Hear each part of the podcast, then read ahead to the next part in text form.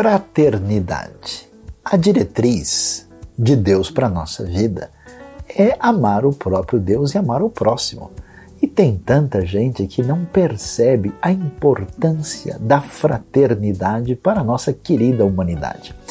Por isso, com muita razão, 1 João 4,20 diz que aquele que não ama ao seu irmão, a quem ele pode ver, não pode amar a Deus a quem ele nunca viu.